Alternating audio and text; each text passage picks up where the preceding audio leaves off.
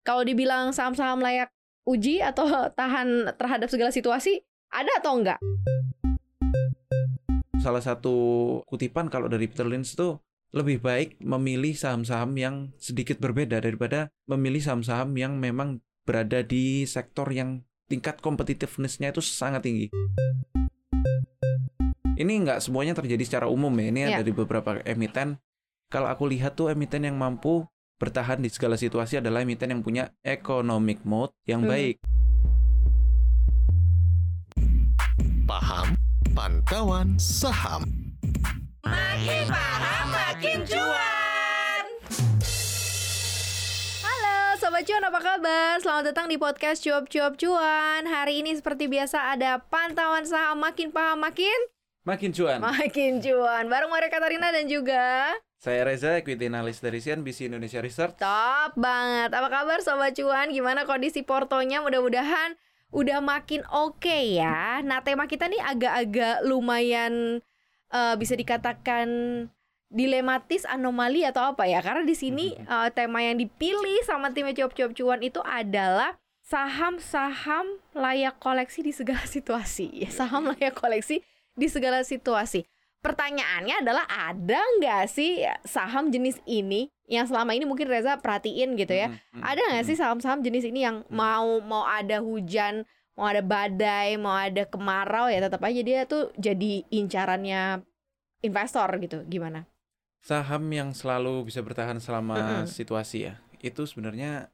kalau secara harga di pasar itu Mm-mm. nggak ada. Tapi kalau ada. secara kinerja itu mungkin ada. Secara performa dari laba bersih, dari uh, pertumbuhan Mm-mm. ekuitas dan laba bersihnya itu tentunya ada. Mm-mm. Seperti kalau misalnya uh, yang baru-baru ini kita lihat tuh di consumer goods itu ada terjadi di ini nggak semuanya terjadi secara umum ya. Ini Ya. ada di beberapa emiten. Kalau aku lihat tuh emiten yang mampu bertahan di segala situasi adalah emiten yang punya economic mode yang Hmm. baik atau yang economic punya mode yang baik tuh yang kayak gimana yang Nah. yang menggambarkan ini menjadi Mm. salah satu ciri lah saham yang lah tahan uji mereka tuh biasanya punya competitive advantage atau ceruk atau kalau misalnya eh, mereka tuh bisnisnya itu punya keunikan yang Mm-mm. tidak dimiliki oleh kompetitornya atau Oke. mereka bergerak di industri yang eh, berbeda daripada kompetitornya misalnya kalau Contohnya, salah contoh, satunya contoh, itu contoh. contohnya Ades Ades ini kan jualan air mineral air mineral Mm-mm. dan juga sampo. Nah, eh, produk dari apa perawatan rambutnya ini cukup unik kalau dari Makarizo itu punyanya si Ades. Jadi ini cukup Mhm, berbeda mhm. daripada kompetitornya. oh Sehingga eh, sama-sama jual air mineral tapi mungkin yang kompetitornya cuman memang tok air mineral gitu ya Ha-ha. ini dia ada produk kecantikannya produk gitu ya kecantikannya pun itu juga unik, cukup unik kalau dibandingkan kompetitornya. oke oke Eh, oke mungkin eh, cuman sampo biasa dan juga kayak Hmm. eh, nggak ada yang kayak vitamin-vitamin. Sedangkan kalau ini ada vitamin dan juga di harga terjangkau juga. Jadi pasarnya itu Oh, baru untuk eh, produk kecantikan untuk makanya tadi yang ini. dibilang sama Reza adalah ada ceruknya itu ada gitu ya ceruknya Berarti itu. sebenarnya kemampuan dari sebuah perusahaan mendiversifikasi usahanya juga termasuk salah satu indikator dong ya dalam tanda kutip bahwa ini Mm-mm, akan mm-mm. akan layak uji atau tahan uji gitu. ya tentu tentu. Jadi kalau misalnya udah perusahaan yang punya diversifikasi ketika bisnis yang satunya itu lagi turun, mereka bisa menaikkan bisnis yang lainnya. Mhm, mhm. Jadi eh, akan saling support dan pertumbuhannya itu dapat konsisten dari tahun ke tahun. Ketika Mhm. air mineral turun, ada yang bisa dorong yaitu kayak sampo kayak gitu. Tapi kan itu terjadi di real sektornya ya, artinya Mm-mm. di dunia nyatanya lah gimana Mm-mm. kemudian sebuah perusahaan running bisnis. Tapi kan kalau di pasar saham gitu kan Mm-mm. biasanya suka beda nih Ya. respon dari investor. Nah ini gimana sih gitu kan? Walaupun memang kadang ada ada sebuah perusahaan yang bisnisnya udah jalannya oke banget nih, Res. Mm. Tapi ternyata di market investornya menilai lain nih terhadap perusahaan ini. Bisa nggak itu juga masuk ke kategori bahwa dia cukup tahan uji? Bisa, bisa, bisa. Jadi kalau misalnya yang dapat bertahan dari harganya, mereka terus terus kayak bisa growth secara Mm-mm. harganya dari tahun ke tahun meskipun ada fenomena eh, satu dan lainnya Mhm. itu ada. Jadi tapi tetap aja sentimen pasar akan terkoreksi itu wajar. Mungkin tapi nggak seterkoreksi sedalam itu. Nah, Oke. cuman juga secara keuntungannya mereka eh, karena setiap tahun mereka harus bertumbuh, otomatis mm-mm. pertumbuhannya juga nggak begitu signifikan. Mungkin un- in the long run tentu aja itu akan menjadi compounding dan eh, akhirnya bisa mem- memberikan pertumbuhan yang signifikan. Cuman Mhm. kalau misalnya kayak dalam satu tahun mungkin sekitar 30% seperti itu Mhm, itu mhm. mungkin ada seperti banking, banking Ya, ya, banking ya. besar Oke. seperti Bank BCA, Mm-mm. Bank BRI itu kan juga mereka harga sahamnya konsisten terus naik naik naik naik Mm-mm. Dari tahun ke tahun itu kayak setiap tahun itu eh, performa sahamnya itu selalu hijau juga kan. Mm-mm. Nah, itu in the long run itu akan menjadi pertumbuhan harga saham yang juga cukup baik kayak gitu. Oh oke, jadi ada competitive advantage-nya, dia bisa Mhm. ngelihat ceruk dari sisi bisnisnya. Kemudian kalau dilihat dari marketnya uh, adalah ya dari uh, cerminan harganya tuh ada ada kenaikan gitu Mhm. ya. Tapi kalau dilihat dari yang ada nih sektor uh, sektor-sektor yang ada di Bursa Efek Indonesia uh, banyak nggak sih yang Hmm. karakternya sa- yang tadi uh, Reza bilang? Kalau tahan banting atau tahan resesi itu mungkin aku ngelihatnya sih lebih ke tahan uji ya lebih ke tahan uji ya. Segala situasi itu Mhm. bisa. Mau resesi nggak resesi pasti sahamnya cuan aja. Bukan cuma cuan ya tapi layak gitu untuk diburu layak untuk diburu ya. Itu Mm-mm. agak sulit sih soalnya kalau ada pun saya akan langsung beli itu perusahaan. kalau kamu tahu pun juga langsung disebar aja gitu ya eh, langsung aku all in ke sana semua kalau misalnya setiap tahun bisa beri keun- keuntungan kan dan nggak akan ada penurunan. Nah, kalau aku lihat yang jelas yang bisa kita usahakan adalah kita memilih perusahaan-perusahaan dengan valuasi yang murah dan Mm-mm. juga eh, mungkin karena ketika terjadi resesi, terjadi suatu krisis itu akan malah membuat harga-harga saham itu malah turun. Itu Mhm, menjadi mhm. kesempatan untuk investor malah untuk mengkoleksi saham-saham itu karena lagi terdiskon Mhm.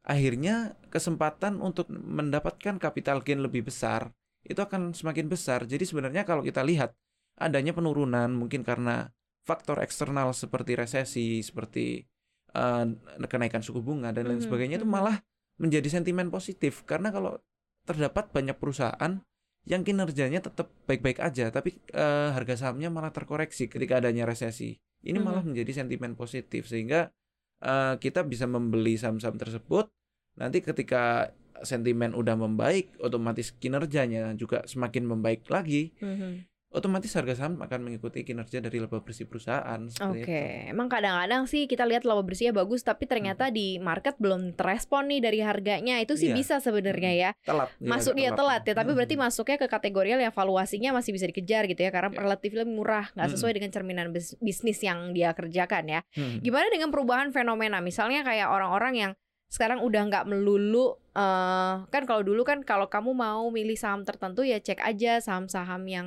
atau eh, perusahaan-perusahaan yang ada di sekitar kamu. Nah, kamu beli deh sahamnya gitu ya. Contohnya misalnya kayak Bang, bang apa sih yang ATM-nya Mhm. banyak? Kamu beli itu gitu kan. Ya. Terus kemudian eh, produk, produk apa sih yang kamu pakai? Kamu cek perusahaannya, listing Mhm. nggak di Bursa Efek Mhm, Indonesia. Itu juga bisa jadi acuan kita untuk Betul. punya eh, saham pertama gitu ya atau mungkin untuk bisa eh, berinvestasi saham tapi lumayan relatively eh, aman karena sudah kenal sama Hmm, perusahaannya. hmm. Dengan Masih kita masih kan- bisa dipakai nggak kalau dengan hal-hal seperti itu masih bisa dipakai nggak sih kita untuk bisa mengukur lah Mm-mm. at least eksistensi bisnisnya plus juga opportunity-nya untuk nanti ada kenaikan harga sahamnya. itu memang poin yang sangat penting salah satunya itu eh, banyak dijelaskan oleh Peter Lynch di bukunya di One Up on Wall Street mhm.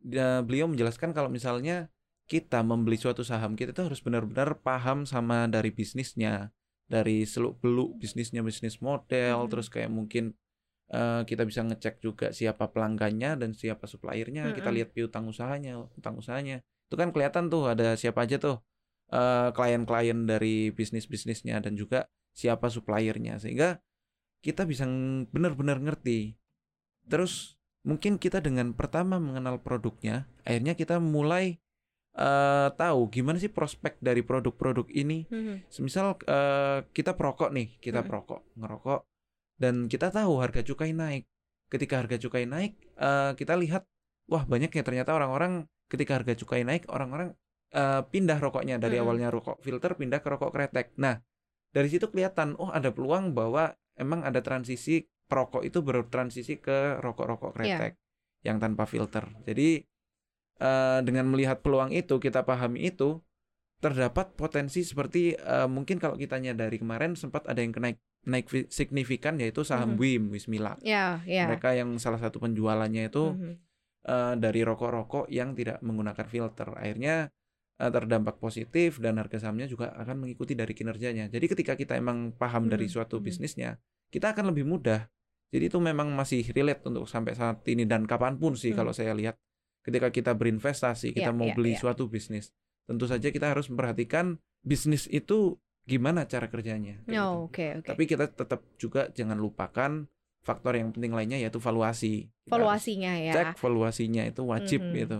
Nanti nggak taunya Karena- valuasinya juga udah tinggi, Nah, dikejar gitu malah mm. kejebak gitu kan. Iya, Nah itu bener. yang repot. Nah daripada misalnya kita sibuk banget mencari mana sih yang tahan uji, mana sih yang tahan banting gitu ya. Kalau menurut kamu lebih bagus kita nyari saham yang seperti apa sih? Khususnya gimana sebuah perusahaan nih cukup bisa update terhadap kondisi terkini gitu. Mhm. Atau misalnya eh, cukup bisa apa ya? menjanjikan Mm-mm. masa depan yang lebih baik kan kalau bisa kan kita punya saham kita beli sekarang nanti kita bisa dapat cuan lumayan gitu kan karena seiring dengan perkembangan bisnisnya mendingan kita sibuk banget nyari yang tahan uji mana nih tahan uji atau kita lebih baik lihat ya perusahaan yang memang cukup cukup kreatif nih eh, dalam ngembangin usahanya atau bisnisnya menurut Reza gimana?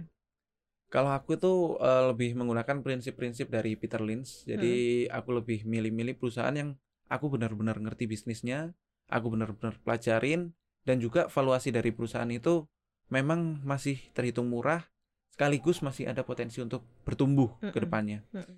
Selain itu, salah satu eh, apa kutipan kalau dari Peter Lynch tuh eh, beliau menyebutkan bahwa lebih baik eh, memilih saham-saham yang sedikit berbeda daripada memilih saham-saham yang memang berada di sektor yang tingkat competitiveness-nya itu sangat tinggi. Mungkin kayak contohnya Sido Muncul. Sido Muncul itu kan bisnisnya eh, Jamu. jamu dan itu kayak obat herbal tradisional Mhm. Sedangkan rata-rata industri itu saingan yang ketatnya adalah obat yang memang sudah yang secara kimia chemistry secara, gitu iya, ya. secara lab. Lab. Mm-mm. Jadi ini memiliki ceruk bisnis yang bagus dan juga akhirnya tercermin juga di laporan keuangannya dengan kayak rasio-rasio gross profit margin yang tinggi. Akhirnya Mhm. Mhm. mereka bisa terus apa membukukan laba bersih yang tinggi juga kayak gitu.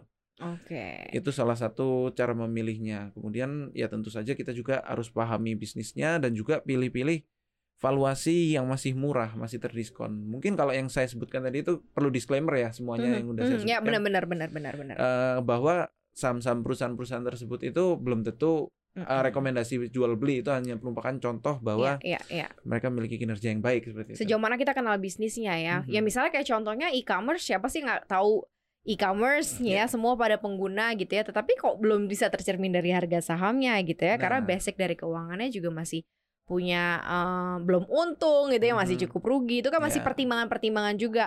Walaupun katanya sektornya akan menjanjikan futures masa depan ketika nanti transmisi atau ada transmigrasi penggunaan eh, orang yang tadinya belanja offline benar-benar purely online akan Mhm. menguntungkan tapi kan kita nggak tahu masih kayak tanda tanya gitu kan ke depannya ya ini mungkin sebagai salah satu acuan aja nih sobat cuan kalau dibilang saham-saham layak uji atau tahan tahan terhadap segala situasi ada atau enggak Relatif. Kalau Relatif, buat aku sendiri itu oke. malah eh, dengan adanya penurunan buatku itu malah keuntungan. oh gimana kita ngelihatnya juga ya Iya, dari itu malah potensi itu ya untuk kita koleksi. Iyalah, jadi ya Mm-mm. makanya ya sobat cuan kita nggak akan ngerangkumin tapi kita akan kasih arahnya gimana supaya sobat cuan bisa dapat yang cok eh, cocok pas juga sesuai dengan karakternya sobat cuan gitu ya Mhm. untuk milih saham-saham potensial. Terima kasih banyak sobat cuan yang udah dengerin Maria sama Reza hari ini. Jangan lupa dengerin konten podcast kita lainnya di Apple Podcast, Google Podcast, Spotify dan Anchor. Jangan lupa follow akun Instagram kita di @cuap underscore cuan dan subscribe YouTube channel kita di cuap cuap cuan, like, share dan juga komen ya. Terima kasih. Kita berdua pamit. Ya. Bye bye. Bye, thank you. Thank you.